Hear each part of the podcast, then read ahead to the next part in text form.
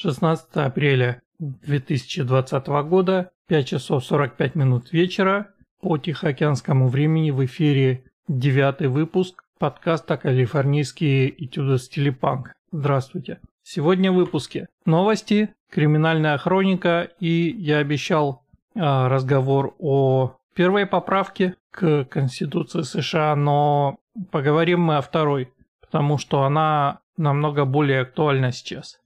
Начинаем, как обычно, с, со статистики коронавируса по США. На текущий момент всего кейсов, то есть заболевших, 677 549 человек. Смертей 34 614 человек.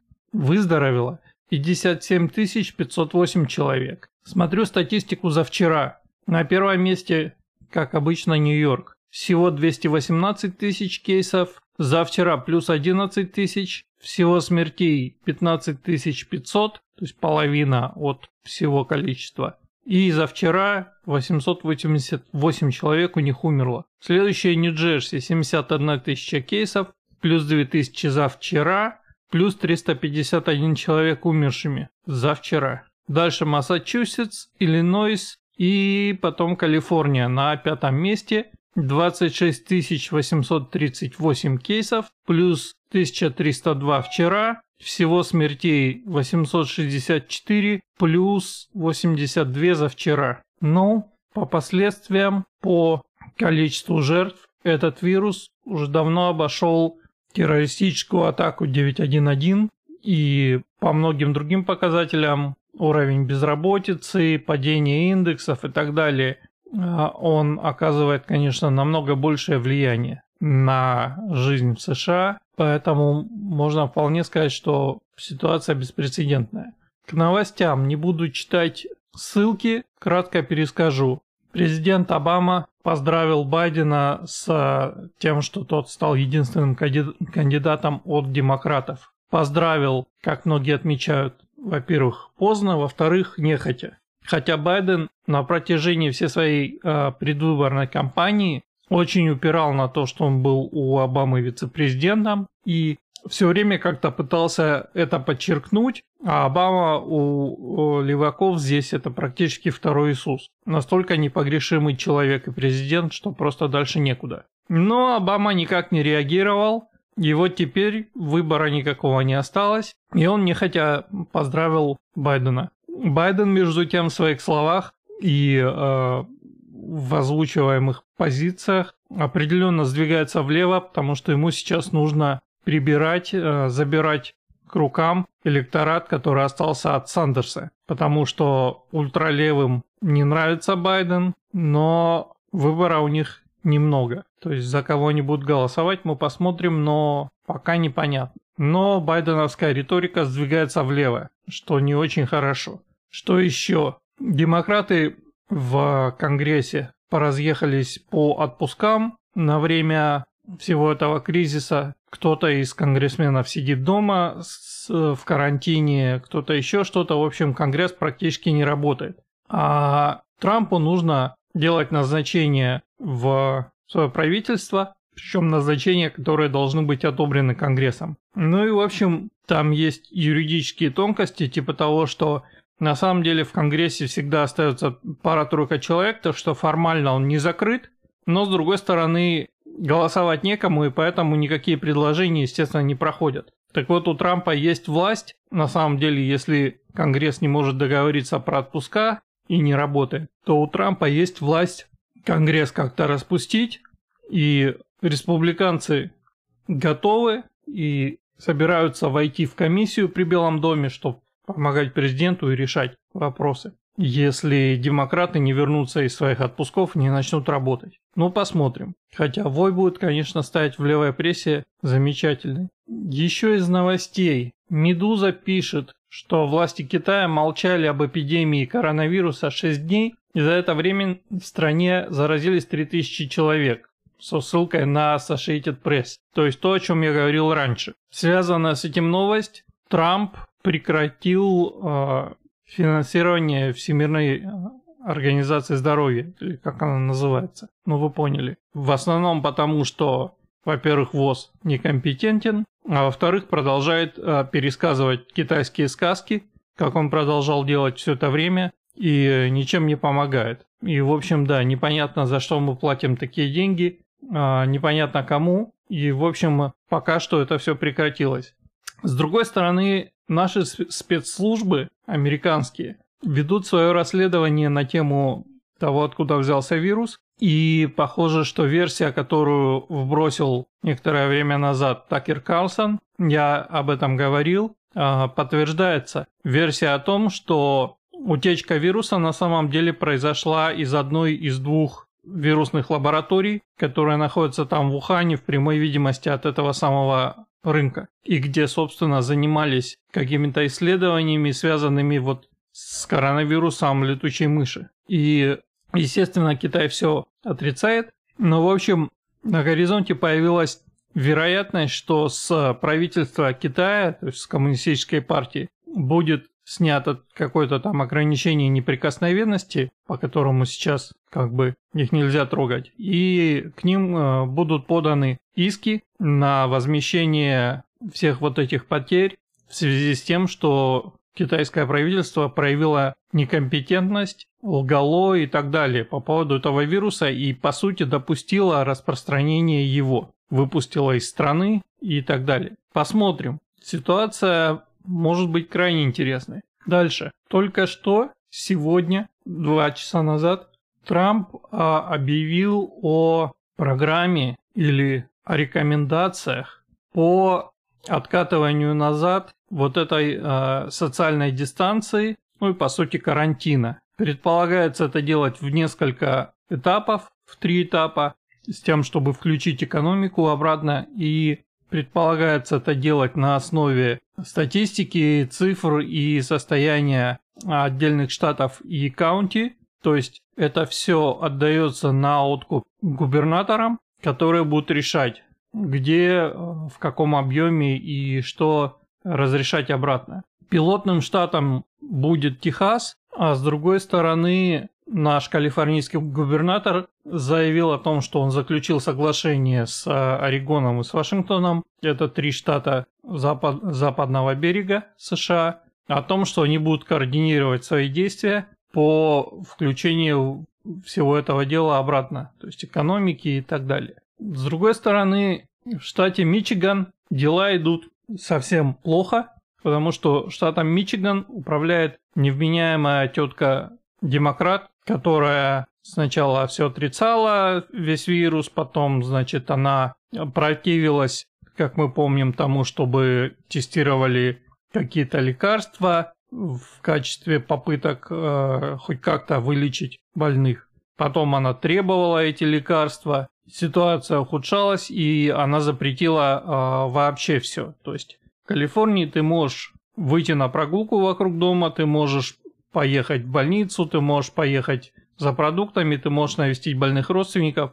Там она запретила все. Поэтому там народ выходит на демонстрации и даже собирается а, судить ее. Ну и то, что следующий срок на посту губернатора ей не светит, это скорее всего факт. Вот Продолжая тему либералов, мэр одного из северных небольших э, городков в Калифорнии сначала сравнил э, сторонников Трампа с Куклукс-кланом, и когда, соответственно, местные жители пришли в городской совет спрашивать, что вообще за фигня, он э, извинился и сказал, что подаст в отставку. То есть это вот шиза, которая бьет демократов по всей стране. Выглядит примерно вот так. Еще а, в ЖЖ Игорь Петрецкий появился любопытный пост, который называется провокативно «Либерализм вызывает психические заболевания?» знак вопроса. И по сути это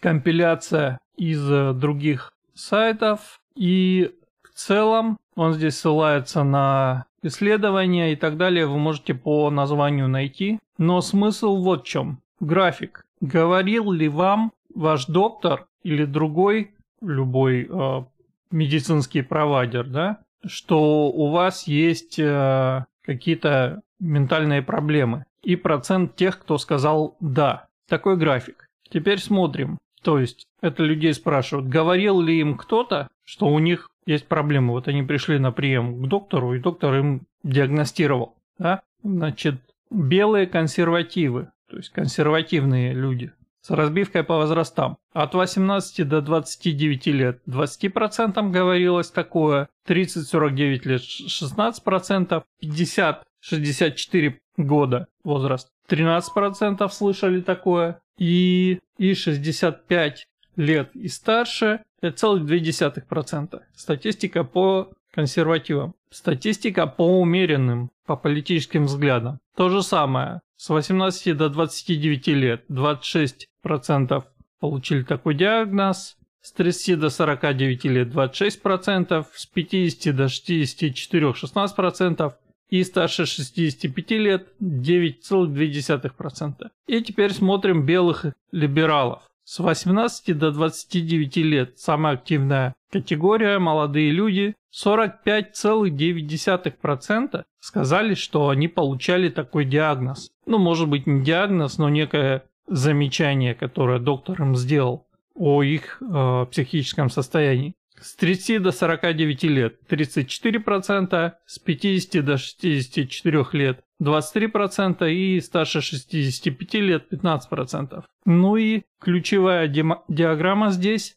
которая гласит, а это, я повторюсь, это по опросам. То есть это не медицинская информация, а полученная из медицинских учреждений, потому что понятно, что они не могут такое разглашать. Это люди сказали сами. Вопрос, были ли опрашиваемые люди формально диагностированы, то есть здесь вот прям диагноз, с депрессией, borderline personality disorder, не знаю как перевести на русский, bipolar disorder или шизофрения. И, то есть люди отвечают и также отмечают, где они находятся на политическом спектре правый-левый, где 10 это крайне правые, а 1 это крайне левые. Так вот, 10 крайне правые люди сказали, что не получали такой диагноз. Здесь уже речь не о каком-то упоминании, конкретно о диагнозе. 11%, 9% чуть ближе к центру 15%, 8% 13%, 7% 13%, 6% 15%, 5 16%, 4 17%, 3 20%, 1 26% и ультралевые 1 по шкале 32%. То есть 32% ультралевых людей, любителей коммунизма, получили диагноз, что у них не в порядке психика. Удивляют ли, ли меня такие результаты? Нет, не удивляют. Потому что я видел левые истерики после выборов Трампа в 2016 году, когда, значит, здесь в университетах студенты рыдали натурально, брали э, дни для того, чтобы сидеть дома, спрятавшись под одеяло, не могли примириться э, с реальностью. Куча народу здесь в Беркли выходила на улицы, чтобы протестовать. Всеобщая истерия была во всех левых массовых средствах информации. Я наблюдал весь процесс выборов, голосование, подсчет, и потом после результатов, ну, когда было уже ясно, что Трамп победил, тут есть так, такие late-night шоу, все вот эти комики, типа Джимми Киммел и другие. У всех вышла специальная передача про это дело, естественно, в живом эфире, да, потому что не могла быть записана. И я видел абсолютно, как бы, как говорят в интернетах, абсолютный разрыв пукана просто у всех этих комиков, а они все ультралевые, естественно, которые э, и до этого издевались над Трампом, а тут просто они перешли э, все пределы. То есть это было настолько омерзительно, насколько вообще может быть. Можете себе представить, когда человек просто не может сдержаться, он продолжает говорить гадости, это все в прямом эфире, отходит от камеры, придумывает что-то еще, подходит э, еще что-то, зло шутит э, и так далее и тому подобное. То есть то, что у этих людей проблемы с головой, меня вообще не удивляет ни разу. Подтверждается моими личными наблюдениями. Ладно, переходим к завершающей фазе новостей. Начали приходить чеки, которые Трамп пообещал, тот самый стимулюс. И некоторым моим бывшим коллегам и знакомым и товарищам уже пришло по той простой причине, что здесь в Штатах, в принципе, считается нормальная ситуация, когда один член семьи работает, а один нет. Сидит дома с детьми, занимается хозяйством. А для русских иммигрантов все еще сложнее, потому что когда иммигранты переезжают, например, мужа переводят по рабочей визе, потому что он специалист, а у жены какое-нибудь непрофильное образование, часто не айтишное, и поэтому здесь найти работу намного сложнее по специальности, и остается только либо сидеть дома, либо идти куда-нибудь продавщицей в русский магазин, например. Ну, кто-то кто может преодолеть это и пойти учиться и что-то сделать, но кто-то нет. И таким образом вот этот порог примерно в 150 тысяч на человека дохода в год, который должен быть зарепорчен был вместе с налогами в 18 либо в 19 году, и который брался к рассмотрению при решении о том, слать ли этот стимулюс, умножается на 2 для семьи, и так как жена не работает и ничего не репортит, получается, что для двух человек, соответственно, порог 300 тысяч, грубо говоря, а доход там, ну там 150, 180, там сколько муж зарабатывает по сути. Поэтому они э, получили. Я не получил ничего, потому что у меня нет семьи и как бы не попал в эту категорию. Вот другая новость. Калифорния, любимая, готовится и является первым штатом, что вообще неудивительно, что во всех левых делах и гадостях Калифорния всегда является первым штатом. Так вот, губернатор заявил, что Калифорния будет первым штатом, который будет предлагать финансовую помощь нелегальным иммигрантам. То есть представьте себе, нелегалам, которые здесь в стране и в штате вообще не должны находиться, которые нарушают все возможные законы. Вот Губернатор официально объявляет, что примерно 150 тысяч таких работников в штате, 150 тысяч, и могут получить по 500 долларов каждый. Нетрудно посчитать, сколько денег, и вопрос, откуда же берутся эти деньги. Ну, опять же, нетрудно догадаться, эти деньги берутся с налогов, в том числе с тех налогов, которые получил я. Я не получил ничего от федерального правительства, я не получу ничего от штата, потому что здесь похоже, что нет никаких таких дополнительных программ про стимулюс. Ну, ты, если потерял работу, ты можешь там а, податься в Social Security и тебе там выплатят это довольно смешные деньги.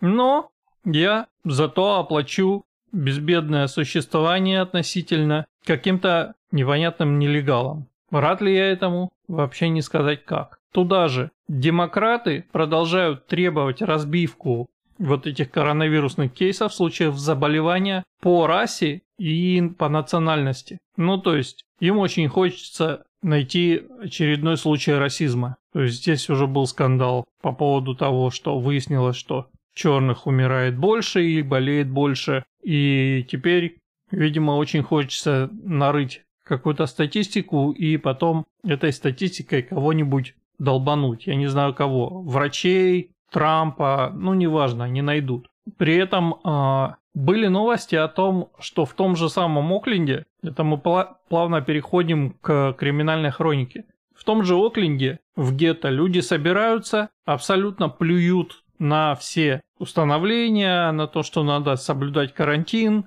там собираются у дороги и тусят, или там еще что-то делают. В общем, плюют на все. При этом а, у кого-то поворачивается язык задать вопрос, что как же так, не расизм ли это, что они болеют? Нет, не расизм, это просто тупость. То есть, когда вы не соблюдаете элементарные правила гигиены и не уходите в самоизоляцию и так далее, да, то, естественно, вы заражаетесь и заражаете всех вокруг. Результат налицо. Но Объявлено все это дело будет, конечно же, расизмом. То есть вирус просто отвратительно российский нам попался. Ничего с этим не сделаешь. Итак, криминальная хроника. Я набрал несколько дел просто за неделю. Для того, чтобы вы примерно представляли, с чем приходится иметь дело здесь. Город Вальеха, про который я в прошлый раз говорил, что он стремительно приближается к банкротству и является не очень хорошим местом. Но вот, подозреваемый занимался шоплифтингом,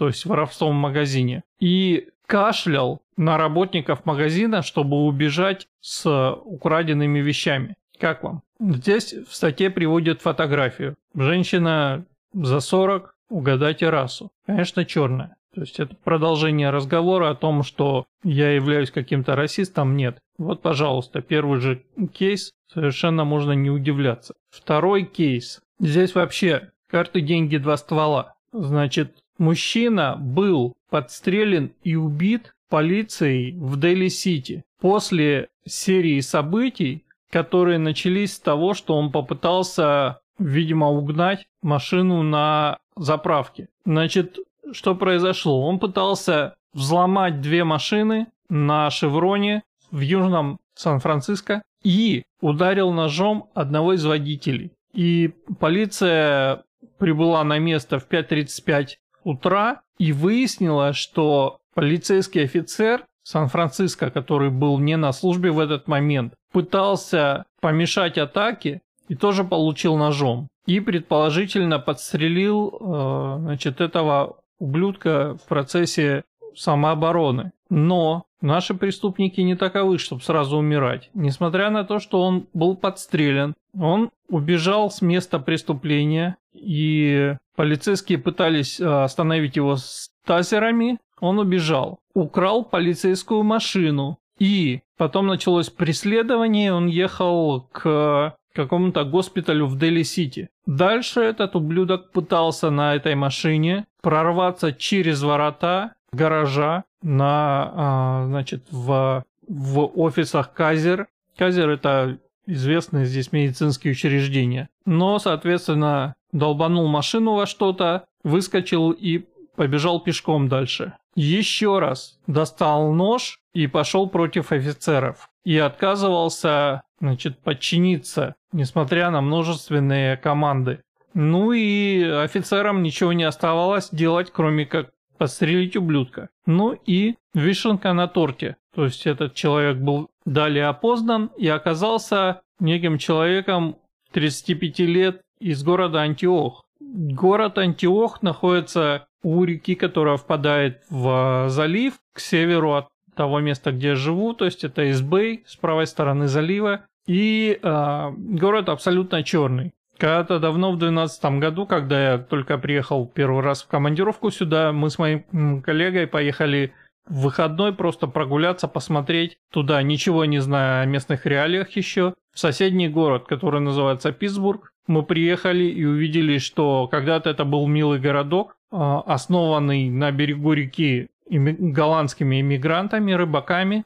Там даже стоит памятник. И он был в крайне плачевном состоянии, половина бизнесов не работала, то есть просто мутные э, грязные стекла вместо каких-то нормальных витрин. Мы дошли до Марины, то есть до реки, до того места, где стоят яхты, и увидели группы черных людей, которые крайне подозрительно на нас смотрели, потому что кроме нас белых там вообще не было. Поэтому мы быстренько развернулись, сели в машину и уехали. Вот город Антиох, он абсолютно такой же. И еще одна вещь, это то, что в связи с гентрификацией, повышением цен, э, все вот эти молодые, хорошо зарабатывающие хипстеры из стартапов больше не могут позволить себе жить в Сан-Франциско, даже там снимая комнату, еще что-то. И их выдавливают через залив в Окленд. И как раз в это место э, из Сан-Франциско приходит Бейбридж. Соответственно, там э, одна-две остановки на барте до их работы. Соответственно, они селятся здесь и таким образом выдавливают вот это вот обитателей гетто куда-то дальше. Вот обитатели гетто выдавливаются, в частности, в Антиох. События происходили в городе Дели-Сити. Это вообще на полуострове к югу от Сан-Франциско. То есть это прям довольно-таки далеко, не меньше часа езды на машине или на барте от того места, где он живет. То есть такая картинка. Ну и еще одно. Естественно, раса ублюдка нигде не упоминается, из чего можно сделать вывод. Еще один случай. В Северной Калифорнии это произошло в местечке Ранчо Калаверас в 25 милях на северо-восток от Стоктона. То есть Стоктон, про который мы говорили в прошлый раз, город-банкрот, столица убийств и так далее, он находится фактически на пятом хайвее, то есть это даже не Истбэй, это уже центральная долина, то есть на восток, ближе к горам. А это место находится еще восточнее и на север. То есть это такие довольно пустынные места, в которых живут. То есть это прям совсем другая Калифорния в, в сравнении с Bay Area или там с LA County, вот с этим совсем. То есть это такое вот сельскохозяйственные такие места, которых живут люди, которые не работают в IT, которые в основном либо фермеры, либо непонятно, чем они занимаются, возможно, ничем. Ну вот, что там произошло? Значит, этот человек поспорил с другим человеком и в результате сел в свою машину, сбил его, человек потерял сознание и уехал. Они спорили, один из них сел в машину, сбил другого, уехал. В 4.30 pm это было в пятницу. Но приехали deputy, то есть полиция, шериф на самом деле, офис шерифа. Выяснили обстоятельства дела, но к 7.30 они его так и не смогли найти. И потом они получили сообщение, что значит этот подозреваемый вернулся на место преступления, то есть где все произошло. Но вернулся не сам. Они нашли его избитого, поцарапанного, с, со связанными за спиной руками и э, прикрученного к телефонному столбу. Ну, соответственно, этого человека 29 лет, его тут же арестовали по подозрению в покушении на убийство, а, нападении со смертельным оружием, значит, э, причинении серьезных повреждений и run, то, что называется. Это когда вот как раз кто-то сбил кого-то другого или стукнул и не остался и уехал. Назначили залог в 2 миллиона долларов, и он сидит теперь в тюрьме. Ну вот представьте, вот вам совсем другая Калифорния, дикие места, кто-то нашел этого ублюдка и притащил обратно. Причем притащил таким образом, что не сдал в полицию, но дал им понять. Насколько те, кто это сделал, были лучше, чем сам вот этот товарищ, неизвестно. Но, тем не менее, какой-то такой вариант народного правосудия, что ли. Этот человек, кстати, тут приведена фотография, он белый, но выглядит он совершенно, как вы могли бы и представить. То есть такой типичный бандит. И, наконец, третий случай, про который мне рассказал мой начальник, который живет в Брентвуде. Это город к северо-востоку, опять же, от СБ. Значит, что произошло? Это пишут, собственно, самые, сами пострадавшие, которые живут э, в Брентвуде. Пост был в Фейсбуке. В 2.15 утра они обратили внимание, что э, дверной зан, звонок Ring, известный звонки, смарт-хом и так далее. Зазвонил и разбудил их. Они позвонили полиции. Полиция при, при, прибыла через 5 минут. И, судя по всему, там, там в этом ринге там а, видеокамера, и поэтому было видно, что какой-то человек, в общем, ходит. Прибыла полиция, значит, этот незнакомец скрылся, но было обнаружено, что он украл одну из внешних камер наблюдения, еще и порезал э, шину на автомобиле. Ну, полиция посоветовала быть на стороже и сказали, что они будут патрулировать э, окрестности. Ну, соответственно, все перепугались, никакого сна, естественно, никто не спал. Прошло два часа, в 4 утра зазвонил опять, то есть, видимо, потому что задетектил какое-то движение. И они увидели того же самого человека перед входной дверью. И он стучал в дверь, просто стучал в их дверь. И потом оторвал и забрал этот самый ринг, этот звонок. Ну там все в одном звонок, э, видеокамера и так далее, который был прикреплен к двери. И еще забрал еще одну камеру. В этот момент жильцы, естественно, уже были на, на звонке с полицией. Полиция прибыла и поймала этого ублюдка. Автор поста глава семейства пишет, что он решил э, зафайлить кейс на него, на этого ублюдка и так далее. Но вы можете догадаться, что произошло дальше. Полиция объяснила ему, что из-за того, что коронавирус в таких делах, как это, они не могут посадить ублюдка в тюрьму. Потому что, видишь ли, беспокоятся о риске распространения коронавируса среди заключенных. И, короче говоря, они его отпустили. Представьте себе. То есть семья в опасности, ублюдок приходит один раз, срезает камеру, режет шину, приходит через два часа второй раз, срезает еще одну камеру, забирает звонок. Явно он приходил не за этими камерами и не... То есть явно хотел проникнуть в дом. И полиция его отпускает, потому что беспокоится о здоровье каких-то других ублюдков. И вопрос о том, какие у них приоритеты и кого они охраняют на самом деле, меня по, это, по ситуации не стоит. Понятно. Ну и это был какой-то мексиканец, судя по всему, с мачете в руках. Представьте себе. То есть плюс холодное оружие. Его отпустили. В общем, примерно то же самое происходит по всей стране, и я прям не очень понимаю, почему. К сожалению, а, время, выделенное на этот подкаст, подходит к концу, а тема о второй поправке и о владении оружием настолько обширная, что это может занять еще час, поэтому я переношу, к сожалению, эту тему, но дам вам затравку. Итак, что такое вторая поправка Конституции США? Вторая поправка утверждает право гражданина на владение оружием. Для чего? И это важно. Для двух вещей. Для самозащиты и для того, чтобы иметь возможность контролировать правительство в случае, если правительство будет заниматься, скажем так, захватом власти, то есть будет делать вещи, которые народ этому правительству не поручал. Ну, например, попытка сменить политический строй или а, попытка объявить президента диктатором, царем или кем-то еще. Вы понимаете. И отцы-основатели были очень мудрыми людьми. Американские отцы-основатели заложили это все в Конституцию и в поправки очень давно. И это до сих пор работает. И как вы видели по приведенным выше кейсам, по криминальной хронике, у людей часто просто нет никакого другого выбора, кроме как владеть оружием и защищать свою жизнь э, с оружием в руках. Потому что вы видите, что, к сожалению, полиция может быть коррумпирована, может быть не коррумпирована сама, но связана по рукам и ногам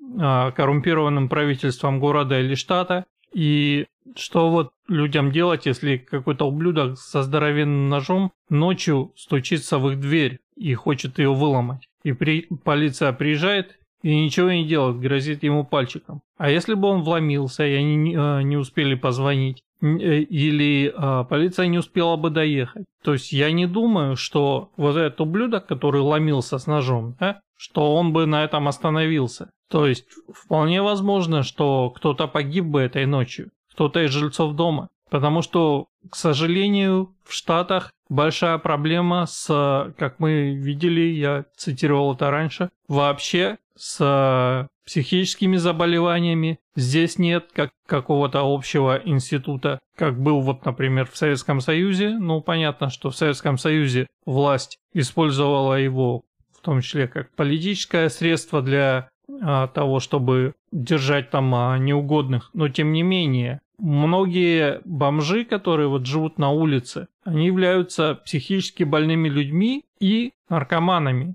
либо или наркоманами. То есть никакой государственной программы или программы штата, например, на то, чтобы убрать этих людей с улицы и либо лечить их, либо держать их в каких-то закрытых учреждениях, если вылечить человека невозможно, и он определенно невменяемый и опасен для окружающих. Э, либо чтобы наркоманы или алкоголики прошли а, программу реабилитации, ничего этого нет. И все, что делает э, город Сан-Франциско, все, что делает Калифорния, они забрасывают этих бомжей деньгами. На самом деле тоже не самих бомжей, да, а ситуацию вокруг них, осваивают деньги. И на этом все. Например, вот новость о том, что огромное количество, более 8 тысяч койко-мест в отелях по городу отданы бомжам теперь. А через год, представьте, в этих же самых отелях будут останавливаться какие-нибудь э, люди, которые приедут на очередную игровую выставку. Как вам? И э, когда коронавирус кончится, их просто выпустят на улицы. И они будут продолжать э, принимать наркотики,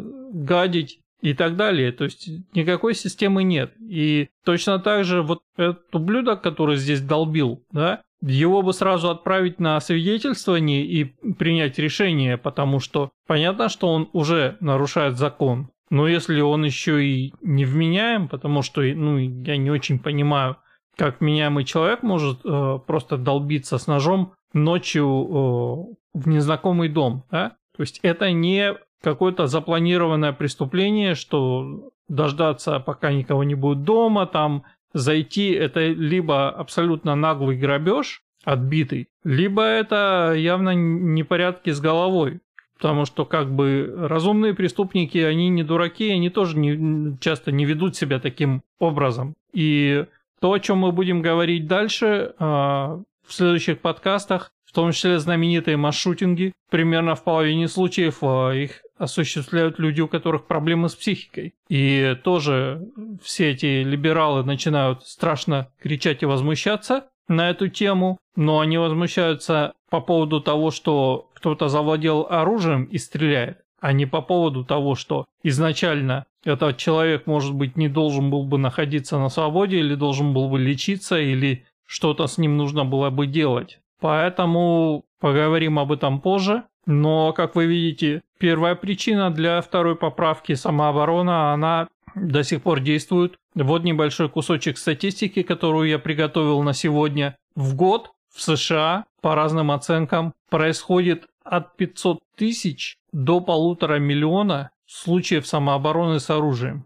Представьте себе. То есть количество ситуаций, в которые попадают люди, когда они вынуждены использовать то оружие, которое у них есть. Причем есть легально, да, приобретенное и так далее. Вот как бы такая статистика. Поэтому, если бы у этой семьи было оружие, и ублюдок вломился, во-первых, он бы, может быть, остановился, если бы он увидел, что у них есть оружие. Во-вторых, если бы он вломился, он бы, возможно, получил заряд дроби в грудь, и на этом история бы кончилась. Так что берегите себя, мойте руки, не доверяйте незнакомцам, вооружайтесь, читайте, получайте информацию из проверенных источников и услышимся на следующей неделе. Пока.